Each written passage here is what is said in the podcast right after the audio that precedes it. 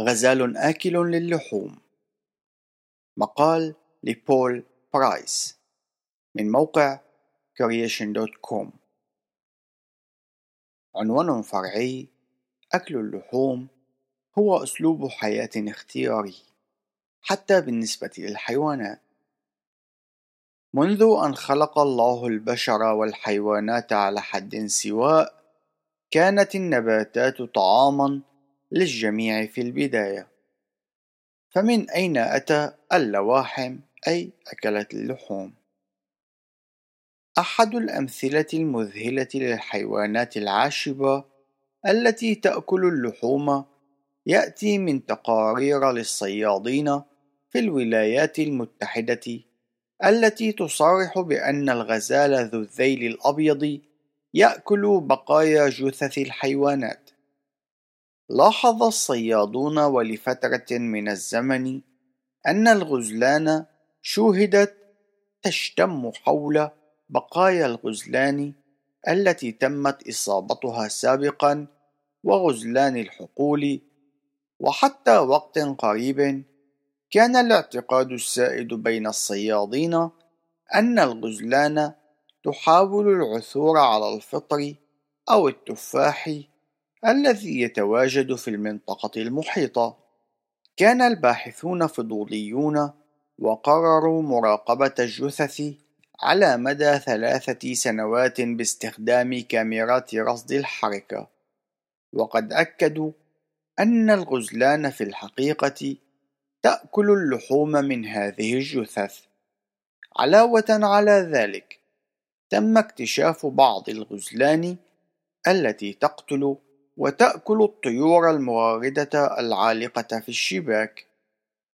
توفر هذه الدراسة المزيد من الأدلة على أن العديد من المخلوقات المعروفة بأنها عاشبة بالعادة سوف تشترك بأكل اللحوم في حالات المنفعة. هنالك أمثلة أخرى من العواشب المعروفة التي أصبحت لاحمة، وحتى أنها أصبحت تصطاد الحيوانات للحصول على الغذاء. وعلى سبيل المثال، في نيوزيلندا ببغاء الكيا عادة ما يهاجم الأغنام. ويتبين من الأدلة أن الحيوانات تستطيع الانتقال من نمط الحياة العاشب إلى اللاحم بدون أي تغييرات فيزيائية لتتناسب مع أكل اللحوم، وهذا يشير إلى أن العديد من الهياكل التي نربطها عادة بأكل النباتات والبذور قابلة للاستخدام بفعالية كأسلحة لمهاجمة الحيوانات الأخرى، وأن الحيوانات تستطيع الانتقال جيئة وذهابا بين نمطي الحياة هذين بحسب تغير الظروف. وعلى العكس من ذلك، نجد أن العديد من المخلوقات التي عادة ما تكون آكلة للأعشاب تمتلك هياكل ترتبط بأكل اللحوم، مثل الأسنان الحادة والمخالب، مثل دببة الباندا التي تقتاد على قصب المامبو، على الرغم من أن أحد هذه الدببة قد قتل وأكل 26 من الماعز.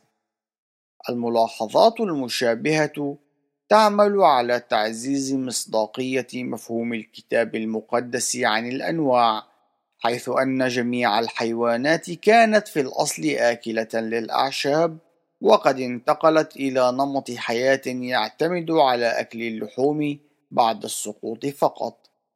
أحد الاحتمالات هو أن العديد من مزايا التصميم التي تظهر على أنها مخصصة لأكل اللحوم قد تكون استخدمت لأغراض أخرى قبل السقوط، فعندما تظهر مزايا هذه المخلوقات على أنها مصممة بشكل صريح لتكون لاحمة، على سبيل المثال لسعات قنديل البحر باستخدام آلية المنجنيق، إن الله بالسابق معرفته قد يكون أعد برمجتها بشكل مسبق لتنتقل لنمط غذاء آخر بعد السقوط.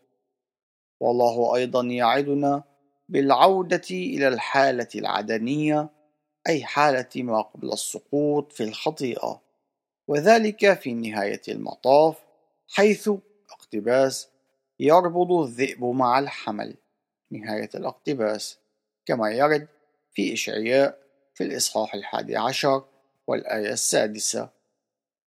قرب نهاية الكتاب المقدس نرى أن اقتباس الموت لا يكون فيما بعد، ولا يكون حزن ولا صراخ ولا وجع فيما بعد، لأن الأمور الأولى قد مضت، نهاية الاقتباس. واقتباس شجرة حياة تصنع 12 ثمرة وتعطي كل شهر ثمرها، ولا تكون لعنة ما فيما بعد، نهاية الاقتباس، من سفر الرؤيا في الإصحاح 21 في الآية 4، والإصحاح 22 في الآيتين 2 و3. ونحن كمسيحيين نتطلع بفرح إلى ذلك اليوم. انتهى المقال. فلنعطي المجد لله دائما.